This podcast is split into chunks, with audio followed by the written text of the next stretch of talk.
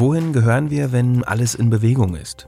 Wie verändert die Corona-Pandemie unsere Städte? Welche neue Bedeutung bekommt das Land? Diesen Fragen widmet sich Urban Change, der neue Podcast der Zeitstiftung. Katharina Heckendorf diskutiert mit Persönlichkeiten aus Politik, Digitalwirtschaft, Architektur, Wissenschaft und Stadtplanung, wie den britischen Städteforscher Charles Landry. Die Stadt wird noch leben, aber sie wird etwas anders aussehen. Urban Change. Ab dem 19. Oktober. Überall, wo es Podcasts gibt.